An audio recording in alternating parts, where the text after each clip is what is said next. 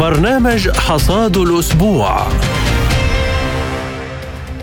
أهلا بكم مستمعينا الكرام وكل عام وأنتم بألف خير في حصاد عام مضى. لنلقاكم بعام جديد ملؤه الخير والصحة والسعادة. ولتبقى بيوتكم عامرة بالمحبة والسلام. في هذه الحلقة من حصاد العام نستعرض معكم أبرز ما جرى في العالم خلال العام الماضي. أنا محمد جمعة. وأنا نغم كباس وفي حلقة اليوم أبرز ما حدث في عام 2022 بدء العملية العسكرية الروسية في أوكرانيا. وأيضا قرار أوبك بلس خفض إنتاج النفط إضافة إلى زيارة الرئيس الأمريكي ومن بعده الصيني إلى منطقة الخليج. وكذلك العملية العسكرية التركية في سوريا والعراق. أيضا شهدت المنطقة العربية في عام 2022 ثلاث قمم هامة هي قمة الجزائر والبحرين والمناخ في مصر. وطبعا مونديال قطر كان من أبرز الأحداث التي مرت على المنطقة العربية. أهلا بكم مستمعينا الكرام في حصاد هذا العام ولنبدأ من العملية العسكرية الروسية الخاصة التي بدأت فيها روسيا في الرابع والعشرين من شباط عام 2022 بعد أن كشفت استخباراتها أن هناك ضربة تحضر للاتحاد الروسي وأن هناك تهديد للأمن القومي الروسي. لقد أصبحت أوكرانيا ساحة للإيرادات الخارجية وإدارة للتشويه في سمعة روسيا. إضافة إلى شن نظام كييف هجمات مكثفة على المدنيين العزل في دونباس مما اضطر سلطات الإقليم لطلب المساندة من موسكو. هذه العملية سرعان ما بدأ تأثيرها يظهر على دول أخرى كدول الاتحاد الأوروبي وأيضا الدول العربية وعلى أسواق الغذاء وإمدادات القمح. وكان هناك تدخل تركي لضمان استمرار الإمدادات. إضافة إلى ذلك أيضا ارتفاع الأسعار لا سيما الطاقة بعد تفجير السيل الشمالي إثنان الذي ينقل الغاز الروسي إلى أوروبا. إذا للحديث عن تأثير هذه العملية على العالم بشكل عام والدول العربية بشكل خاص ينضم إلينا عبر الهاتف الخبير العسكري الاستراتيجي الدكتور عمر المعربوني. أهلا بك دكتور شكرا لحضورك. صباح الخير تحياتي لكم. بداية دكتور يعني كيف غيرت العملية العسكرية الروسية في أوكرانيا التوازنات في أوروبا؟ وهل تشهد الفترة القادمة انفراجة في الأزمة الأوكرانية أي تحول حديث السلام إلى واقع في عام 2023 آه، صباح الخير مرة ثانية. آه، نعم آه، في الحقيقة العملية العسكرية الروسية الخاصة التي تجري الآن على أرض روسية. وهنا أود أن أصحح يعني بعض المصطلحات التي تذكر حتى في الإعلام الروسي نفسه عندما يقال العملية العسكرية الروسية الخاصة في أوكرانيا. الحقيقة أنه بعد مرسوم ضم المناطق الأربعة آه، مسرح العمليات يجري على أرض روسية وبالتالي آه، يعني تصحيحي لهذا المصطلح يرتبط بالتحول الجذري الأساسي الكبير الذي يشكل بتقديري منطلقا لتحولات كبرى على مستوى العالم. لأنه آه، هذه العملية التي تحصل على جغرافيا كانت أوكرانية وأصبحت روسية له دلالات كبيرة بما يرتبط بحقيقة الصراع الصراع في الحقيقة ليس بين آه، روسيا وأوكرانيا. أوكرانيا مجرد ساحة جغرافية تجري عليها العمليات آه، وهي آه، يعني مؤشر على طبيعة التحولات التي تجري انطلاقا من هذا الصراع. على هذا الأساس طبعا ما يحصل هو معركة عالمية بكل ما تعنيه الكلمة من معنى. فيها أكثر من جبهة، فيها أكثر من يعني فريق. لكن الفريقين الرئيسيين فيها روسيا آه، من جهة والامريكيين الغرب الجماعي آه، وعلى رأسه أمريكا من جهة أخرى. يعني دكتور أنت تتوقع يعني استمرار آه، هذه هذا الصراع في عام 2023 نعم بالتأكيد. يعني المعركة ليست موضعية. يعني يجب فهم طبيعة هذه المعركة. آه، وأنا عندما أقول معركة بما يرتبط بالجغرافيا الحالية هي معركة من ضمن مجموعة معارك تخاض في مواجهة شاملة. آه، الرئيس فلاديمير بوتين ومن بعده الوزير وزير الخارجية الروسي سيرجي لافروف قال. قال بشكل واضح أن هذه المعركة هي بمواجهة الهيمنة الأمريكية هدفها الحد من الهيمنة الأمريكية عندما يقال الحد من الهيمنة الأمريكية في هذه المرحلة هذا آه، دليل على أن طبيعة المعركة الحالية يمكن أن تتوسع لتصبح آه، في مواجهة الهيمنة بشكل كلي وإسقاطها لأنه الآن تتشكل يعني معالم عالم جديد وليس نظام عالمي جديد يعني أنا دكتور يعني يمكن أن يدخل النووي ضمن هذا الموضوع محاربة الهيمنة الأمريكية؟ لا لا طبعا أنا يعني تقديري في هذه المسألة أن الإشارة إلى الأسلحة النووية وتحديدا الروسية منها التي باتت يعني فرض صوتية يعني غالبية الأسلحة النووية آه، تحملها صواريخ فرض صوتية.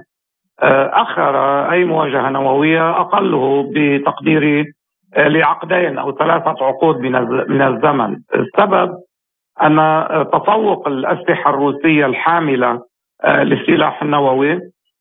سيلزم باقي الأطراف على الانضباط من سقف محدد. وبالتالي ليس هناك حرب نووية. يعني الكلام عن حرب نووية هدفه من خلال إظهار قدرات السلاح النووي الروسي هو يعني تأكيد الردع وتثبيت عامل الردع والإبقاء على المعركة في مواجهاتها التقليدية سواء في الجبهة العسكرية أو الجبهة الإعلامية أو الجبهة الاقتصادية.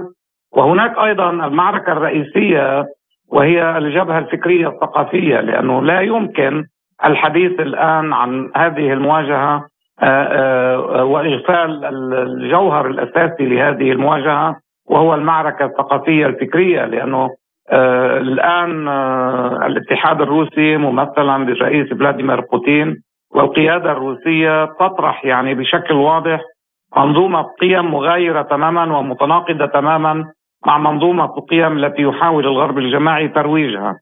آه انطلاقا من هذه المسألة يجب أن نركز في المرحلة القادمة على هذا الجانب وهو المعركة الثقافية الفكرية. أيضا يعني آه، التركيز الأساسي وعلى الاقتصاد آه، وأنا فهمي لطبيعة هذه المواجهة. يقول أن المعركة العسكرية هي أدنى آه، مستويات المواجهة. يعني يعني السلاح الآن هو أداة من أدوات المواجهة. لكنه بتقديري في المرتبة الثانية الثالثة أو حتى الرابعة لأنه آه، المطروح هو يعني في الحقيقة كان إخضاع روسيا. آه، حتى أنا قلت يعني في أحد المراحل في إحدى المراحل في توصيف لهذه العملية العسكرية الروسية التي الغرب يعني يروج لها على أنها عملية هجومية وحشية إلى آخره. أنا قلت أنها عملية عسكرية استباقية. ولا زلت يعني مصرا على يعني توصيف هذه العملية بالعملية العسكرية الاستباقية لسببين، السبب الأول آه، وهو عسكري بحت، يعني كان هناك تحضيرات أوكرانية آه، برعاية يعني غربية آه، لاجتياح مناطق الدومباس وبالتالي الوصول في الحد الأدنى إلى الحدود يعني مع روسيا يعني الحدود المرسومة عمليا بين روسيا وأوكرانيا. طيب دكتور يعني لنا سؤال من الجانب الآخر هو عن السلام. يعني آه، روسيا عرضت أيضا سلام وكان رد فعل أوكراني وأوكرانيا عرضت أيضا مطالب لإنهاء الحرب وكان رد فعل روسي. كيف تقرأ هذا السيناريو؟ الأوكرانيين لا يملكون قرارهم وأنا هنا يعني آه، لا أروج بروباغندا أو أنحاز إلى الجانب الروسي. الأوكرانيين عمليا آه، تحولوا إلى أدوات آه، واضحة المعالم بيد الغرب الجماعي. يعني هم ينفذون أجندة غربية في هذا الاتجاه. وبالأساس يعني الاتحاد الروسي بعد انهيار الاتحاد السوفيتي آه، قدم مجموعة من العروضات بما يرتبط يعني بانضمام الاتحاد الروسي إلى الاتحاد الأوروبي يعني في الجوانب السياسية والاقتصادية وحتى الأمنية. آه، وطبعا يعني هذه مسألة رفضت من الغرب بشكل مباشر وبشكل غير مباشر لأنه يعني الإبقاء على حلف الناتو بعد انهيار الاتحاد السوفيتي هو بحد ذاته مؤشر على استمرار يعني الأهداف العدوانية آه، آه، بمواجهة روسيا. لا أعتقد مسألة السلام يعني مسألة تحتاج إلى انتصارات يعني محددة أو بالأصح تحولات يعني تحصل على مستوى العالم. هي يعني مسارات شاقة في الحقيقة وليست سهلة لكن معالم تثبيت العالم الجديد بدأت تتضح. الآن روسيا لم تعد وحدها. هناك انقسام عالمي حاد جدا آه، في مواجهة الولايات المتحدة الأمريكية. الولايات المتحدة الأمريكية لا تزال تمسك يعني بالكثير آه، من آه، يعني العناصر التي يمكن أن تجعلها قوية لفترة من الزمن. لكن المشروعين الآن الموجودين هما مشروع الهيمنة الأمريكية المستمر والذي يضخ لاستمراره اموال هائله وادوات هائله وامكانيات هائله مقابل آه، المشروع الذي تطرحه روسيا مع شركائها. آه، وهو مشروع يعني العلاقات القائمة على التفاهم والاحترام المتبادل على الاقتصاد طيب دكتور يعني آه، أين الدول العربية اليوم من هذه الصراعات والنزاعات؟ وحضرتك يعني تقول بأنه هناك انقسام عالمي اليوم مع وضد ما يحدث في أوكرانيا. لا على المستوى العربي أيضا الانقسام الموجود على المستوى العالمي موجود في العالم العربي. هذه مسألة واضحة. لكن الملفت للنظر أن دول يعني كانت ولا تزال إلى حد ما تدور في الفلك الأمريكي اتخذت موقفا في الحد الأدنى يمكن وصفه بالموقف الحيادي كدول الخليج يعني منظومة دول الخليج السعودية الإمارات إلى آخره. آه، هذه الدول آه، لم تبقي فقط على علاقات مع روسيا بل تسعى إلى تطوير هذه العلاقات وأيضا آه، مع الصين يعني كون الصين بدأت يعني في إظهار تحالفها مع روسيا بشكل مختلف تماما عما قبل العملية العسكرية الروسية الخاصة. وبالتالي أعتقد يعني أن مؤشرات كبيرة تحصل الآن في اتجاه يعني تثبيت معالم العالم الجديد يعني مثلا اللقاء الذي حصل البارحة في موسكو واستضافه وزير الدفاع الروسي سيرجي تشيغو واستقبل يعني وزير الدفاع السوري والتركي هو مؤشر هام جدا لنقل المنطقة من حالة الاشتباك التي آه، كلفت يعني آه، دول المنطقة أثمان كبيرة جدا إلى حالة التشبيك. آه، وبالتالي نحن هنا نستطيع القول أن هناك تحولات جيوسياسية. التحولات الجيوسياسية تقرأ في العالم العربي يعني في هذه المرحلة انطلاقا من المصالح. يعني هناك في دول الخليج فهم مصلحي في طبيعة التحولات. وهذا فهم مصلحي جيد. أه، وهنا أود أن أشير إلى أن المعركة الأساسية هي معركة خطوط المواصلات ومصادر الطاقة. وبالتأكيد يعني أود الإشارة إلى طريقين أساسيين هما يعني العنوان الأساسي لهذه المواجهة. طريق الشمال الجنوب الذي يبدأ من بيلاروسيا ويمر بروسيا أذربيجان وصولا حتى إيران ومن ثم إلى المحيط الهندي، والطريق الآخر الذي ينطلق من الصين ويصل إلى شواطئ البحر الأبيض المتوسط.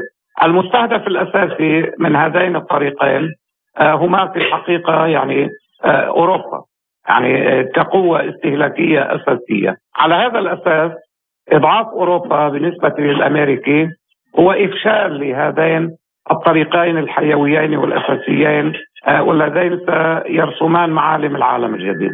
يعني انطلاقا من هذا التوصيف يجب فهم المعركة آه، بشكل آه، واضح. دكتور لنا سؤال أخير يعني عن مسألة لطالما أثارت لغطا إذا جاز التعبير هو الشتاء القارس. يعني إلى أي مدى آه، يلعب هذا الشتاء دورا في القتال؟ وإلى أي مدى يعاني الأوكرانيون من البرد يعني؟ هلا هناك شقين في هذه المسألة؟ الشق المتعلق بالقوات العسكرية والشق المتعلق يعني بالناس.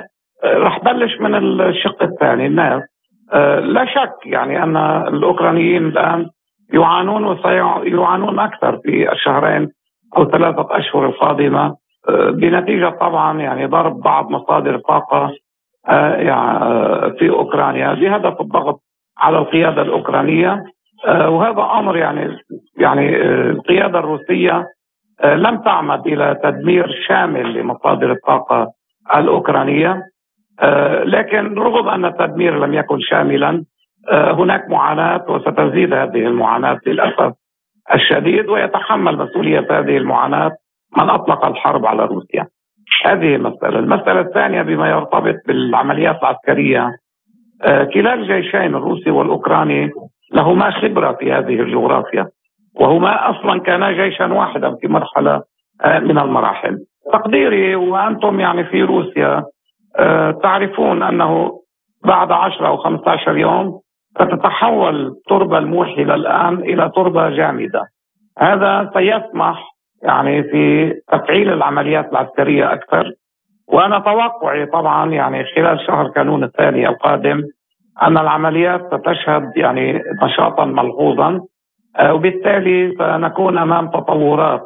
يعني الميدان الآن يشهد تطورات هي تكتيكية صحيح لكن لها طابع عملياتي آه، يرتبط يعني في الحقيقة بمسألتين هدف مباشر وهدف غير مباشر أقله في الشهرين القادمين.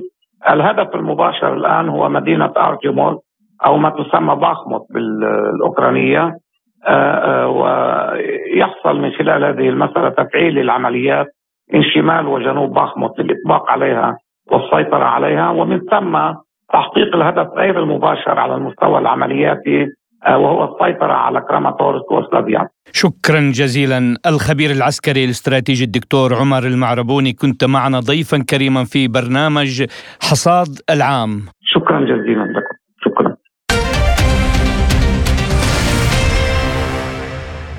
حدث هام آخر شهدناه في العام الحالي وهو قرار أوبك بلس خفض إنتاج النفط بمقدار مليوني برميل يوميا أي 2% من الطلب العالمي وهذا ما أثار غضب الولايات المتحدة الأمريكية خاصة أنه جاء بعد زيارة الرئيس الأمريكي جو بايدن إلى المملكة السعودية لثنيها عن الموافقة على هذا القرار. وأجرى وزير الخارجية الروسي سيرجي لافروف محادثة هاتفية مع وزير خارجية المملكة العربية السعودية فيصل بن فرحان آل سعود ناقش فيها الوزيران القضايا ذات الأولوية للتطوير التدريجي للتعاون الروسي السعودي المتنوع والمنافع المتبادلة بما يتماشى مع تنفيذ الاتفاقات التي تم التوصل إليها في وقت سابق على أعلى مستوى كما تم إيلاء اهتمام خاص لاستمرار التعاون البناء في صيغة أوبك بلس. وعن زيارة الرئيس بايدن وفشلها أو نجاحها قال لوكالة سبوتنيك الدكتور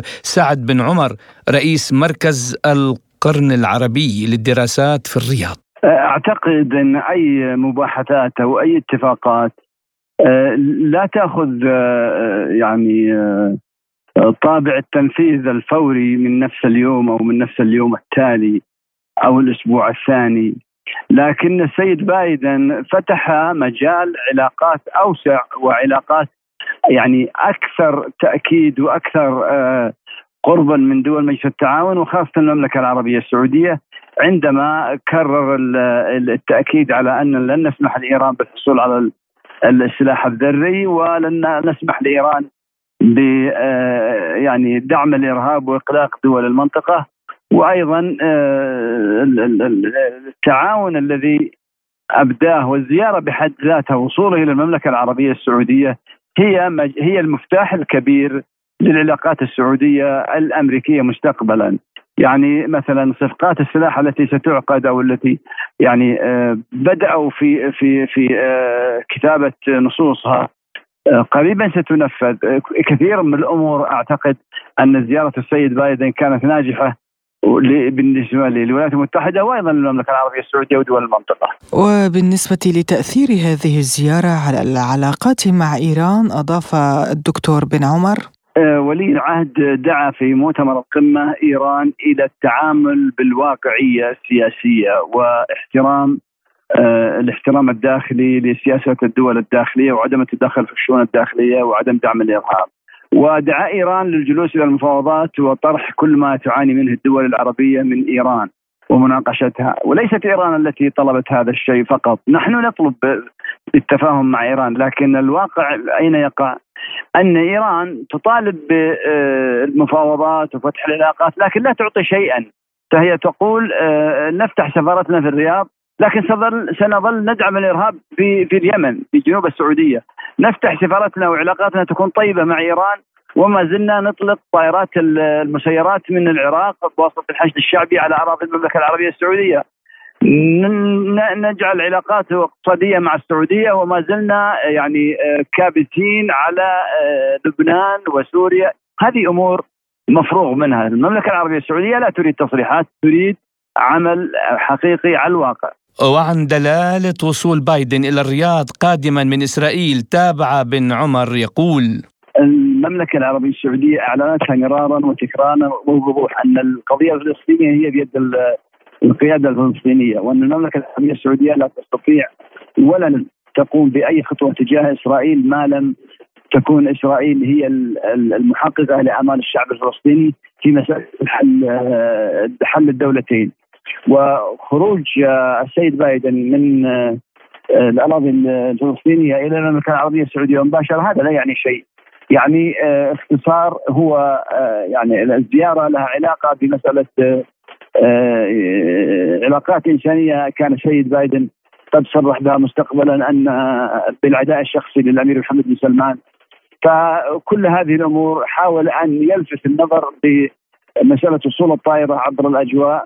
وهذا أعتقد أنه لصالح الفلسطينيين قبل الآخرين يعني الحجاج الفلسطينيين لابد أن يعبروا لمصر أو يعبروا الأردن قبل يصلوا إلى مكة المكرمة وجدة فأعتقد أن الموضوع هذا يعني موضوع جانبي ليس بالخطوه المهمة على مجال تطوير العلاقات السعودية الإسرائيلية وهو مجال بعيد جدا عن الواقع ما لم تحل القضية الفلسطينية حلا جذريا. وبعد زيارة بايدن بأشهر قليلة دعا العاهل السعودي الملك سلمان بن عبد العزيز الرئيس الصيني شي جين بينغ إلى السعودية حيث تم توقيع عدد من الاتفاقيات بقيمة تتجاوز 110 مليارات ريال سعودي أي حوالي 29.25 مليار دولار.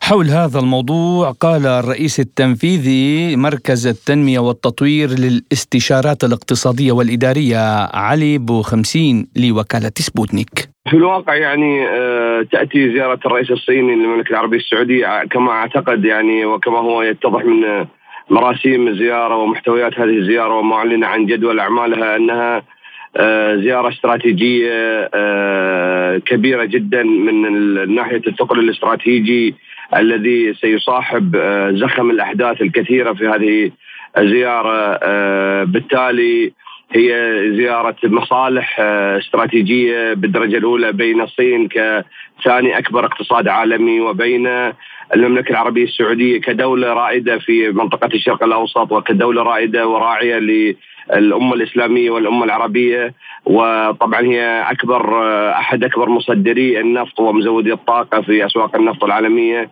بالتالي هناك حتما تلاقي في مساحات كثيرة مشتركة في مصالح مشتركة بين كلا الدولتين، أيضا من ناحية أخرى هناك سعي دؤوب من قبل حكومة المملكة العربية السعودية لإضفاء مزيد من أجواء الاستقرار والطمأنينة في هذه المنطقة الحساسة المليئة بال بؤر التوتر وكذلك الحكومة الصينية بما تمثله الحقيقة اليوم آه، من آه، سياسة آه، حكيمة وسياسة يعني بعيدة عن التدخلات العسكرية والتدخلات في شؤون الدول الأخرى.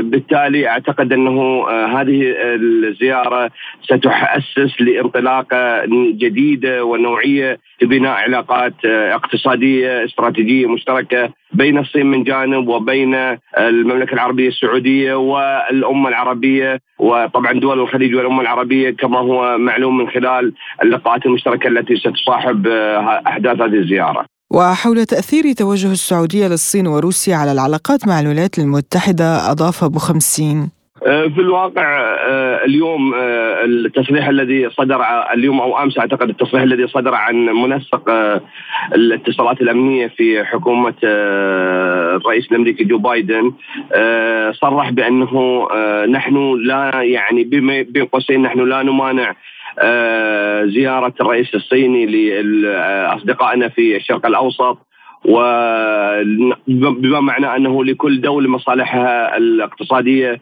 بالتالي نرى أنه حكومه الولايات المتحدة الأمريكية في ظل عهد الرئيس بايدن آه، تقر يعني كتحصيل حاصل الواقع أنه آه، لا لا مناص من من آه، ترك المجال لحكومة المملكة العربية السعودية لأخذ زمام المبادرة في صناعة الحدث الذي ترتئيه أنسب لها والذي ترتئيه يخدم مصالحها ومصالح ال ال ال الأمة العربية والإسلامية.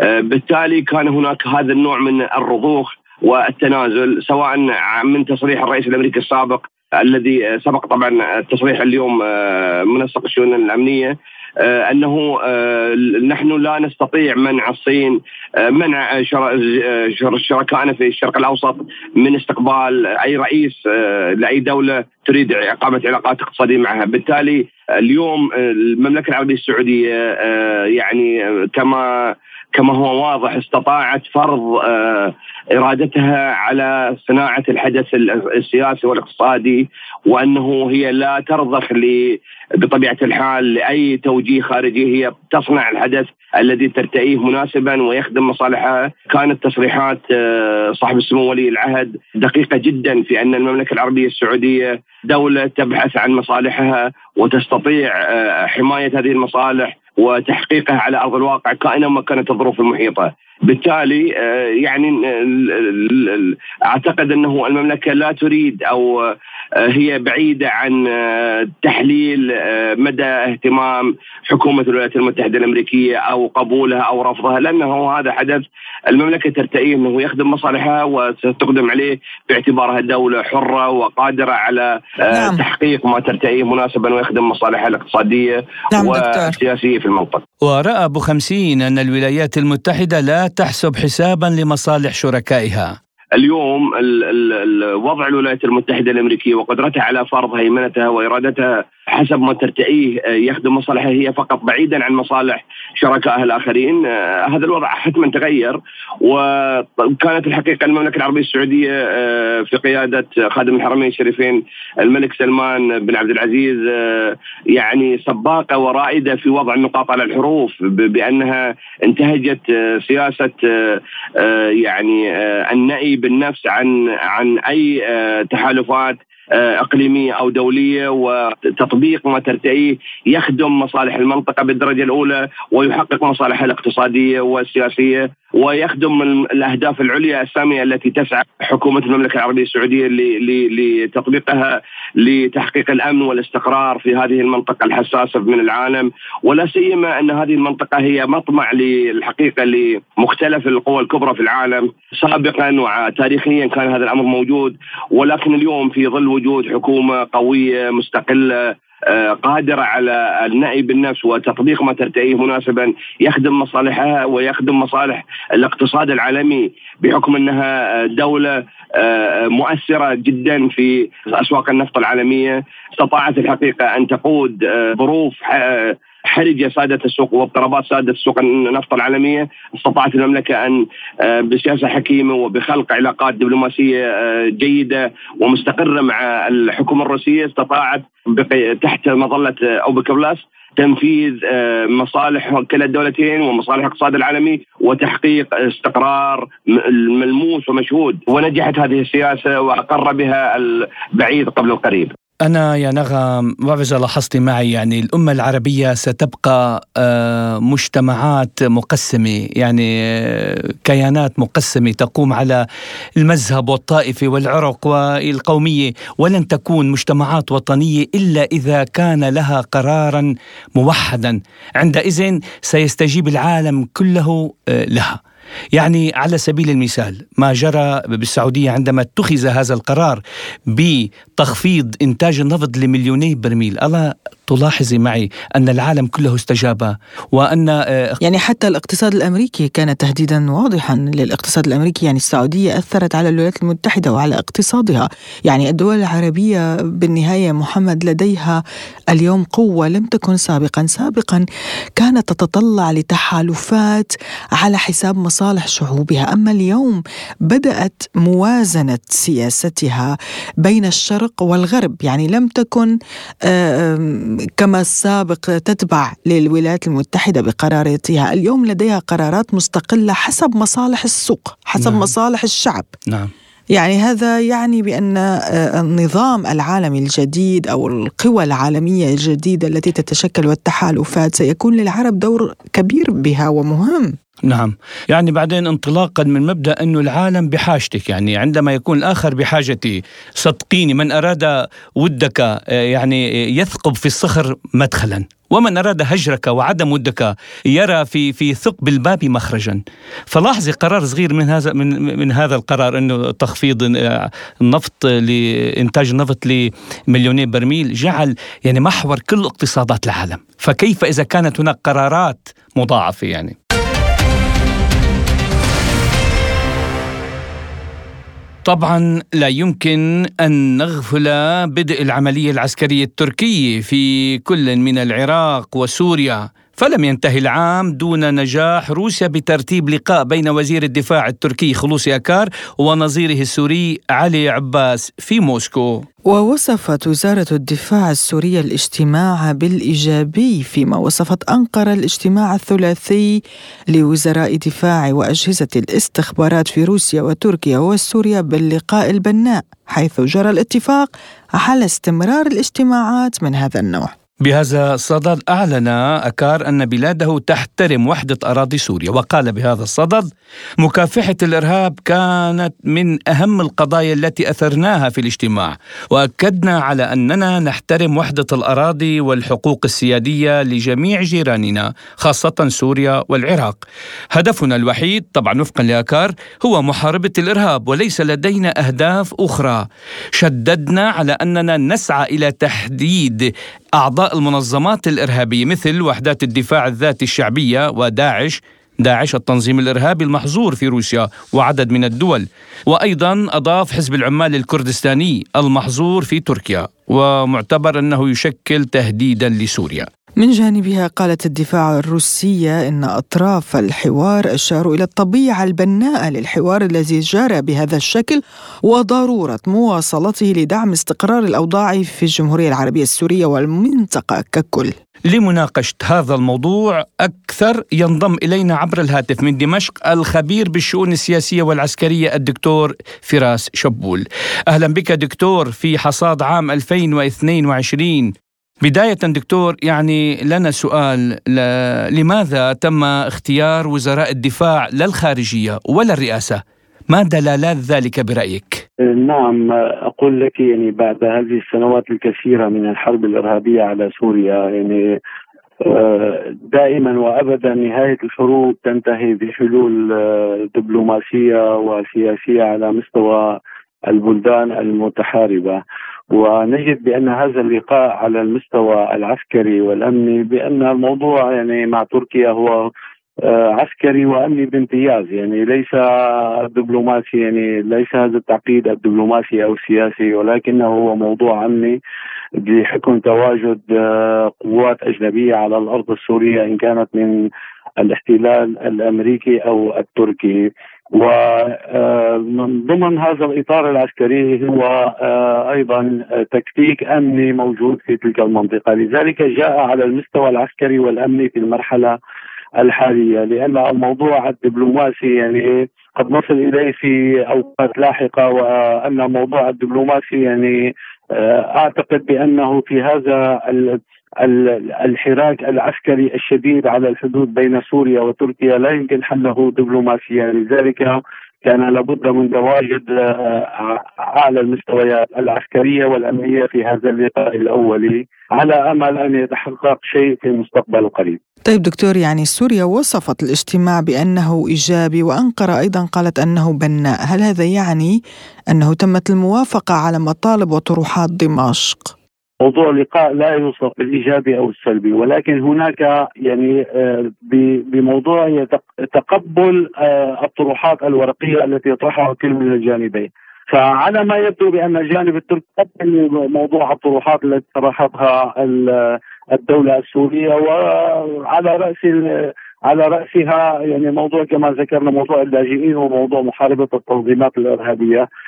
على ما يبدو هناك قبول على هذا الموضوع. لكن هناك موافقة لا أعتقد بأن جلسة تحدد إن كان هناك موافقة أو لا. لسبب وحيد بأن الجانب الجانب الذي التقى مع الجانب السوري يعني هو ليس صاحب القرار في موضوع الموافقة أو عدم الموافقة. هناك لكل جانب هناك تقديم أوراق لحكومته وللرئاسة في كل في كلا الدولتين. يتم الاتفاق عليها لاحقا في جلسات لاحقة لكن من حيث المبدأ بأن اللقاء الاولي كان جيدا نعتقد الجوده في هذا اللقاء بأنه تم تقبل الطروحات من من كلا الجانبين. يعني هذا هو الموضوع. ولكن ليس بالضرورة أن يكون الموافقة على ما تم طرحه من قبل أي طرف من الأطراف آه، المتحاورة. وموضوع فتح المجال الجوي يعني أن تطلب تركيا من روسيا فتح المجال الجوي لمحاربة قسد يعني بالمقابل ماذا هذا الموضوع؟ يعني قد يكون قد تم طرح هذا الموضوع. نحن لا نعلم خفايا هذا الاجتماع.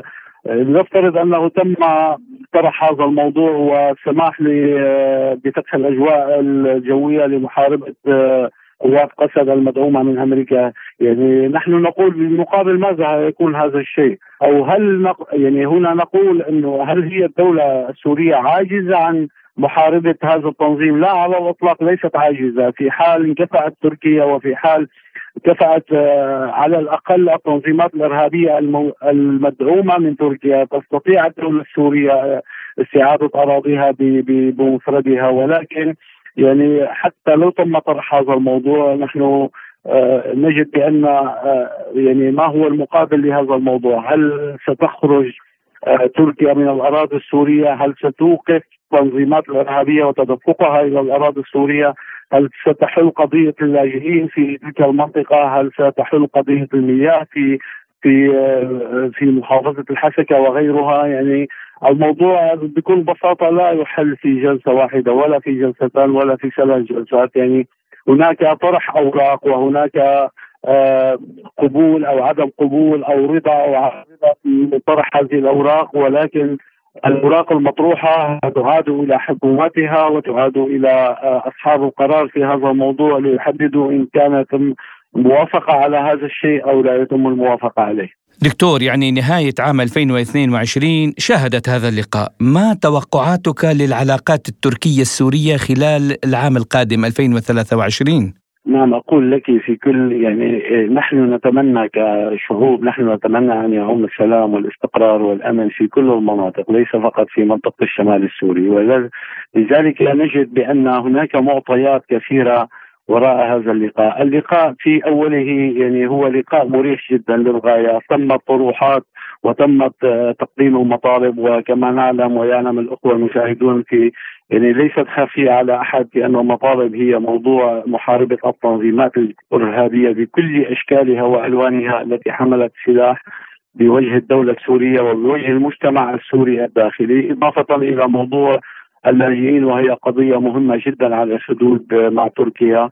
آه لذلك هذا اللقاء يعني نحن نعول أن يكون له نتائج مثمرة ولكن بالمقابل يعني نقول وهناك تساؤلات كثيرة يعني بمجمل اللقاء والجلوس مع الجانب الروسي في هذا اللقاء في موسكو نجد بأن هناك أريحية في موضوع الطروحات وهناك تقبل من الطرفين في موضوع حل آه، المشاكل العالقه بين الدولتين. ولكن هناك يعني قد يكون يعني يخطر في بالنا بعض المنغصات من الجانب التركي ألا وهي المنغص الأساسي.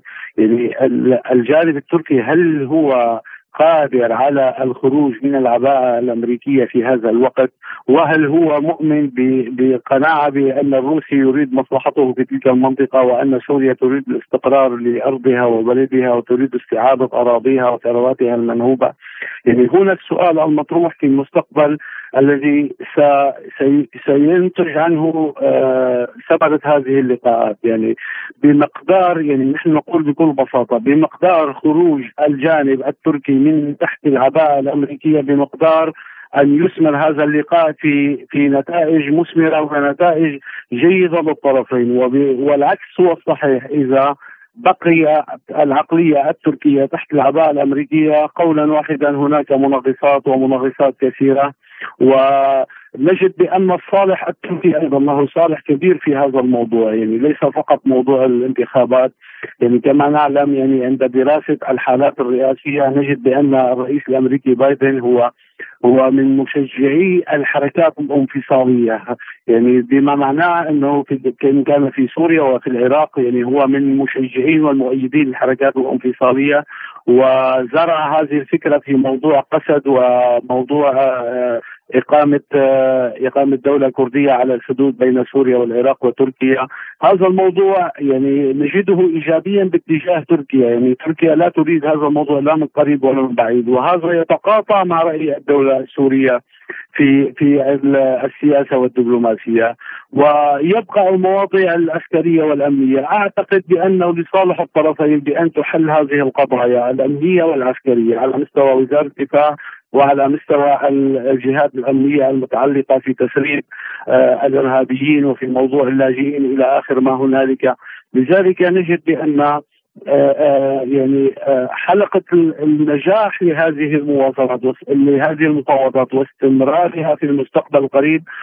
كلما بعدت العقلية التركية عن العقلية الأمريكية كلما زاد نجاح هذه المفاوضات والعكس هو صحيح. كلما بقيت العقلية التركية تحت العباءة الأمريكية سيوجد آه، هناك منغصات وعراقيل آه، لا يمكن حلها ببساطة. لذلك نحن ننتظر ماذا سيسفر عن هذه اللقاءات في آه، يعني في الشهور القادمة. وإن شاء الله تكون في صالح الشعب السوري في الدرجة الأولى وفي صالح كل شعوب المنطقة وال, وال, وال القاطنين في تلك المنطقة على وجه الخصوص إن كان من الجانب التركي وإن كان من الجانب السوري. الخبير بالشؤون السياسية والعسكرية الدكتور فراس شبول. شكرا لكم وحياكم الله. في ملفنا التالي وتحت شعار لم الشمل اجتمع القادة العرب في الجزائر لأول مرة منذ جائحة فيروس كورونا لكن عدة دول لا سيما بلدان الخليج لم تكن ممثلة بقادة دولها. كانت ملفات النزاع الإسرائيلي الفلسطيني والوضع في سوريا وليبيا واليمن كلها مدرجة على جدول أعمال القمة، إذ تعين على القادة العرب والوفود المشاركة إيجاد مخارج دبلوماسية معقدة في صياغة الإعلان النهائي الذي يقر بالإجماع. طبعا حاول وزراء الخارجية العرب في بيانهم الختامي إعلان الجزائر عنوانه إيجاد صيغة توافقية للتنديد بالتدخل التركي والإيراني في الشؤون العربية.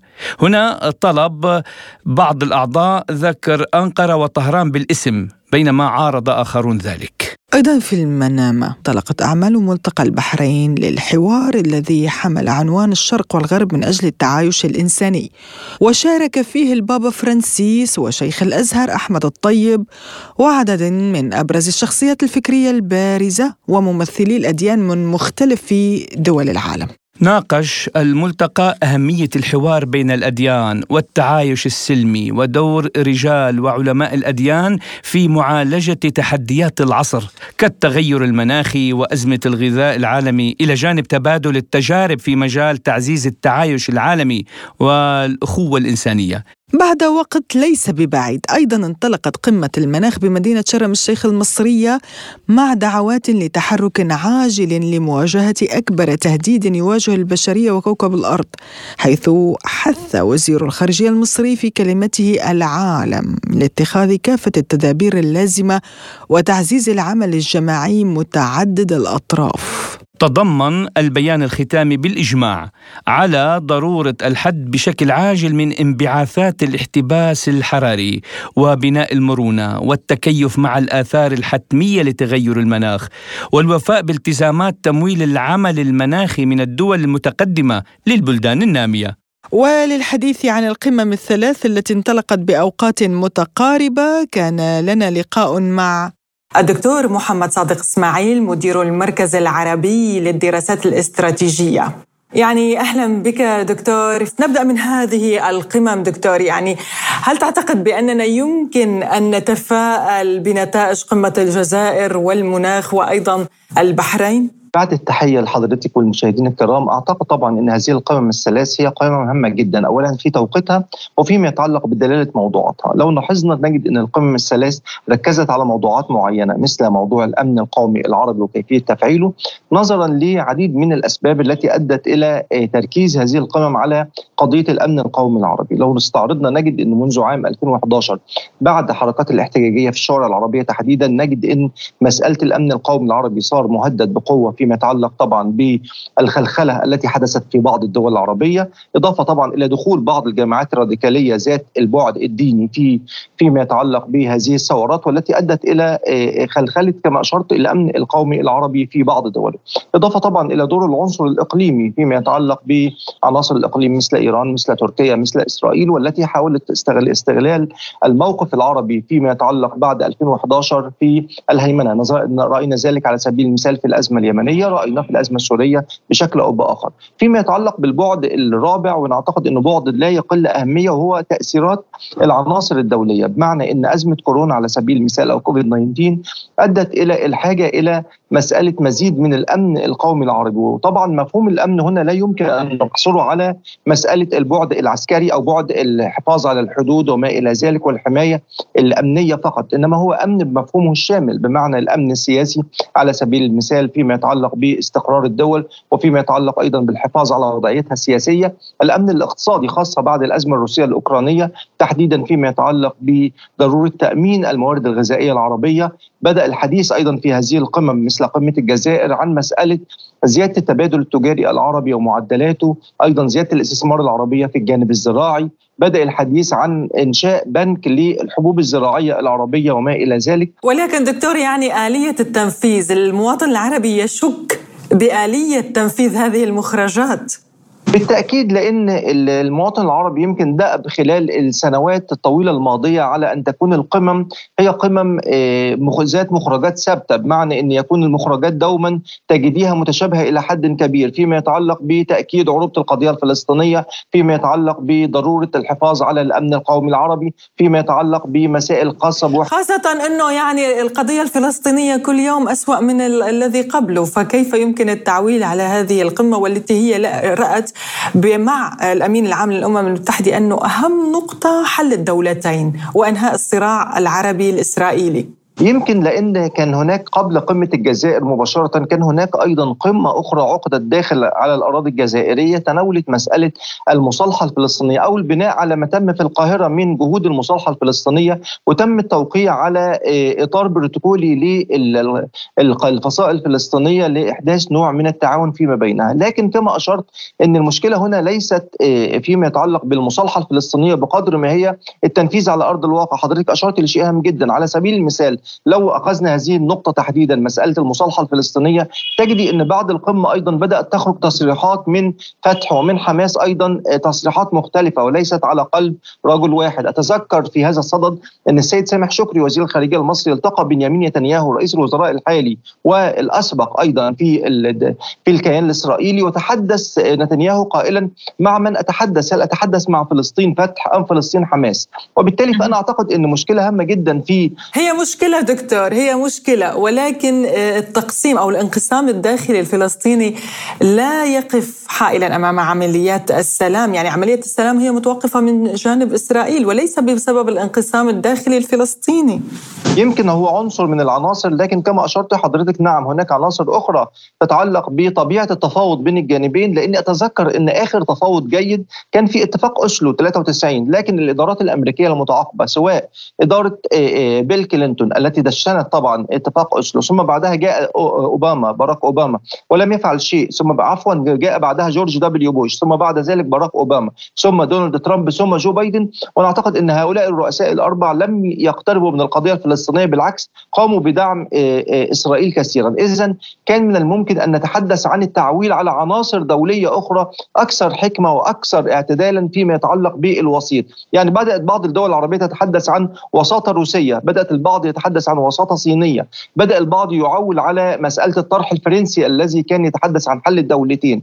لكن كلها أمور كما أشرت لحضرتك إن القمم المختلفة سواء واخرها قمة الجزائر تحدث عن هذه الوضعية لكن تبقى الكرة متعلقة بأقدام كثيرة كما يقال. ما يتعلق منها بإسرائيل نفسها ما يتعلق منها بالرغبة الدولية في إجراء المفاوضات أو عودة المفاوضات مرة أخرى وما يتعلق منها أخيرا بباب المصالحة الفلسطينية الذي دشن في الجزائر.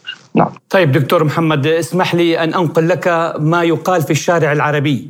بخصوص القمم يعني يقال طبعا إنه يعني أي انتصار لهذه القمم آه، وفي هذه القمم يشارك من ساهموا بشكل كبير ولهم دور أساسي في تردي شريحة كبيرة من البلدان العربية. طبعا والآن لا نستطيع أن نخفي الوقائع والحقائق لأننا نعيش في هذا العصر. يعني أنا أعتقد إن القمم العربية وتحديدا بعد عام 2001 عندما تم ما بعد انتفاضة الأقصى تحديدا تم الاتفاق من جانب الدول العربية على عقد قمة عربية سنوية. كما أشرت لحضرتك يعني لا يمكن أن نحمل القمم أو حتى الجامعة العربية فوق طاقتها. الجامعة العربية مثقلة بالهموم مثقلة حتى بمسائل خاصة بالأوضاع المالية. هناك بعض الدول لم تسدد للجامعة العربية على سبيل المثال الالتزامات المالية وهذه من المضحكات المبكيات فأنا أعتقد إن المشكلة هنا ليست في القمم العربية بقدر ما تكون المشكلة هنا في الوصول إلى قرار أو قرارين حتى أو نتائج قابلة للتطبيق على أرض الواقع، لكن أنا أعتقد يعني دعنا نكون متفائلين نوعا ما فيما يتعلق بقمة المناخ، على سبيل المثال قمة المناخ طرحت يعني طرحت بعض المشروعات القابلة للتنفيذ، يعني أعطي حضرتك مثال سريع. الحكومة المصرية قدمت تسع مشروعات فيما يتعلق بقمه تغير المناخ، فيما يتعلق أيضا باستغلال الطاقة النظيفة، فيما يتعلق باستخدام الطاقة الشمسية، بدأت بالفعل آه، في آه، تنفيذ بعض هذه المشروعات مثل مع مع دولة الإمارات على سبيل المثال شركة مصدر في في شرم الشيخ تحديدا، فأنا أعتقد إن بعض الدول آه، قابلة كما يقال للتطبيق شريطة أن يكون هناك نوع اولا من الجدية، ثانيا نوع من التمويل الجيد لهذه المشروعات، لكن عندما نعول على القمم العربية الراديكالية أو الرئيسية الرئيسيه كما يقال. قمة الجزائر كان اخرها أنا أعتقد طبعا لا يك... لا يمكن أن نحمل هذه القمم فوق طاقتها. إضافة لبعد هام جدا يمكن تغفله هذه القمم وهي مسألة تعدد الموضوعات. على سبيل المثال انظر سيدي تجد إن قمة الجزائر تحدثت في أكثر من 20 موضوع. في يعني أخذت كل دولة من الدول ومشكلتها وعرضتها داخل القمة، أنا أعتقد طبعا لا يمكن الوصول إلى 20 قرار قابل للتنفيذ على أرض الواقع، يعني تحدثت على سبيل المثال على فلسطين وسوريا ولبنان والعراق والسودان، تحدثت أيضا عن ولكن دكتور يعني بالمجمل هناك ملفات ساخنة لم تعد تحتمل التأجيل، يعني يجب اتخاذ قرارات فورية فيها. أه، دعني أنتقل إلى قمة البحرين وأنا لا أقلل هنا من أهميتها أه، بالنسبة للقمتين القضيتين الأخريتين إن كان المناخ أو الجزائر بموضوع ضرورة التعايش السلمي بين الشعوب ليس على أساس الدين ولكن على أساس الإنسان. آه، ثانيا إنهاء الحروب وجميع أشكال النزاعات والصراعات على الفور وإحلال السلام، يعني هل يمكن أن آه، يجد آه، رجال الدين الذين اجتمعوا في هذه القمة وهم من يستلمون يعني السلطة الدينية في العالم كله، هل يمكن أن يجدوا اذنا صاغية لدى رجال الدولة رجال السياسة يعني هو طرح جيد فكرة طبعا آه، توقف عن الحروب وفكرة التعايش السلمي بعيدا حتى عن أي تأثيرات خارجية. طبعا هي طروحات كما أشرت لحضرتك يعني يعني متى كانت القمم العربية هي قمم قابلة للتنفيذ؟ أنا أعتقد طبعا كانت كانت هناك بعض القمم التي أثرت بالفعل في آه، مجريات القضية العربية مثل بعض القمم مثل قمة الجزائر في الستينات بعد حريق المسجد الأقصى مثل طبعا قمة انتفاضه الأقصى وما إلى ذلك، لكن لو انتقلت لقمة البحرين تحديدا هو طرح جيد لأن حضرتك كما تعلمي رأينا خلال الفترات الماضية تحديدا كما أشرت المعاليكي بعد حركات 2011 تحديدا رأينا مسألة إعلاء نعرات دينية وأيضا آه، بعض الجماعات الدينية التي كانت تعلي من وتيرة آه، صوتها فيما يتعلق بضرورة العودة إلى صحيح الدين، ضرورة العودة إلى تطبيقات خاصة بالدين وما إلى ذلك، ورأينا على الجانب المقابل رأينا داعش آه، هي جماعة إرهابية بامتياز ليست لها علاقة بالدين، وبالتالي فمسألة هامة جدا مسألة التعايش السلمي، فيما يتعلق بمسألة طرح وقف الحروب فورا، أنا أتخيل إن كل دولة من دولنا العربية العربيه عليها مسؤولية في هذا الصدد. على سبيل المثال لو استعرضنا الأزمة اليمنية تجدي إن اليمن هناك عنصر خارجي هو الذي يعبث بأمن الدولة اليمنية. على سبيل المثال تجد إن سوريا هناك أكثر من عنصر سواء دولي أو إقليمي. في ليبيا أيضا هناك عنصر إقليمي. ناهيك طبعا عن مسائل خاصة بالاقتتال الداخلي. يعني على سبيل المثال الأزمة الليبية هناك عنصر إقليمي نعم لكن هناك عناصر يعني دكتور كما يقال يكف شر عنا ونحن بنحل أمورنا لحالنا. بالتأكيد أنا أعتقد إن هذا سيكون هنا يعني طرح جيد جدا وحل ولو جزئيا للأزمة. لكن اجمالا أنا أتخيل إن الأزمات العربية صارت أزمات كثيرة جدا صارت تحتاج إلى حلول أكثر واقعية صارت تحتاج إلى فعلا تعاون عربي. يعني كنا نتحدث عنه باعتباره نوع من الرفاهه الثقافية لكن الان ضرورة ملحه يمكن فرضتها أخيرا الازمه الروسية الأوكرانية. لو تم التعويل كما أشرت المعاليكي على مسألة التعاون الاقتصادي العربي زيادة معدلات التبادل التجاري العربي إنشاء بنك عربي بالفعل للحبوب الزراعية وما إلى ذلك أعتقد إنه يكون بذلك نجاح كبير لهذه القمم. طيب دكتور محمد سؤالي الأخير يعني هل يمكن أن ننتظر في المستقبل حوار عربي عربي حقيقي طبيعي بغض النظر عن هذا الإطار القممي يعني بشكل عام؟ أنا أتخيل أن الحوار العربي العربي ممكن أن يكون على مستوى بعض الدول العربية وليس على مستوى كل الدول العربية. على سبيل المثال مصر كانت انتهجت بعض الحلول الناجعة فيما يتعلق بحوار مصري أردني عراقي. ثم بعد ذلك مصر مصري أردني بحريني. أنا أتخيل الانتقال من الثنائية ثم الثلاثية ثم الرباعية. أتحدث عن القمم. يكون أكثر نجاعة وأكثر قابلية للحلول. لكن مسألة أن نجتمع كعرب كلنا ثم نتحدث عن كل قضايانا العربية نخرج في النهاية كما أشرت المعاليك بتوصيات ربما هي أقرب إلى أن توضع في الأرشيف وليست قابلة للتطبيق على أرض الواقع. نعم شكرا جزيلا لك الدكتور محمد صادق إسماعيل مدير المركز العربي للدراسات الاستراتيجية. كنت معنا عبر سكايب من القاهرة. شكرا لك دكتور. شكرا. جزيل الشكر. شكرا جزيلا.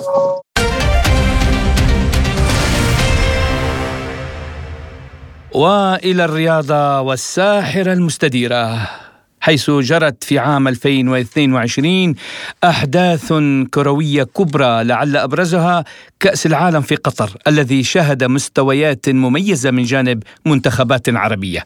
كانت أولى المفاجآت بفوز المنتخب السعودي على الأرجنتين، وهذا الأمر رفع من سقف الطموحات وكسر رهبة الفرق الأقل مستوى فني، كما وأعطى الثقة بشكل كبير وحافز للفرق بأنها تقدم أفضل ما لديها. فكان فوز السعودية هو السر الأكبر وراء تألق المنتخب المغربي وانتقاله إلى المربع الذهبي. طبعا بالنهاية توجت الأرجنتين للمرة الثالثة في تاريخها بكأس العالم بعد فوزها في النهائي على فرنسا بركلات الترجيح عقب انتهاء الوقت الأصلي والإضافي بالتعادل ثلاثة مقابل ثلاثة. حول هذا الموضوع تحدث الخبير الرياضي ورئيس تحرير القسم الرياضي في جريدة العرب القطرية علي حسين.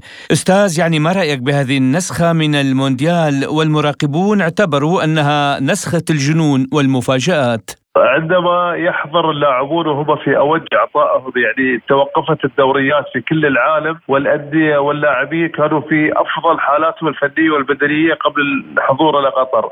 عندما يقام يقام المونديال للمرة الأولى في الشتاء بدلا من الصيف، عندما تقام على ثمانية ملاعب مونديالية وقيمت للمرة الأولى ثمانية ملاعب من أجل هذه البطولة.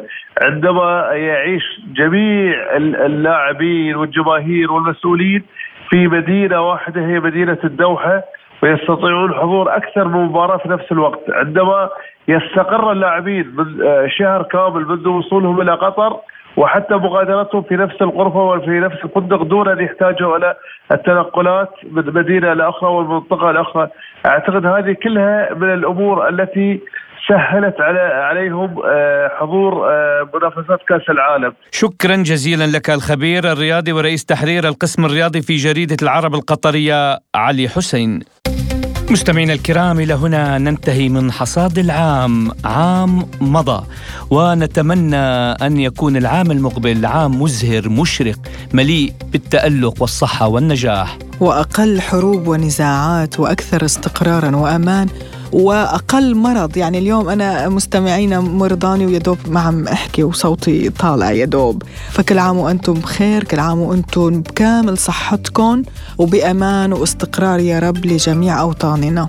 وللمزيد من المتابعة أيضا زوروا موقعنا الإلكتروني. سبوتنيك dot ae وقناتنا على تليجرام إلى اللقاء. إلى اللقاء.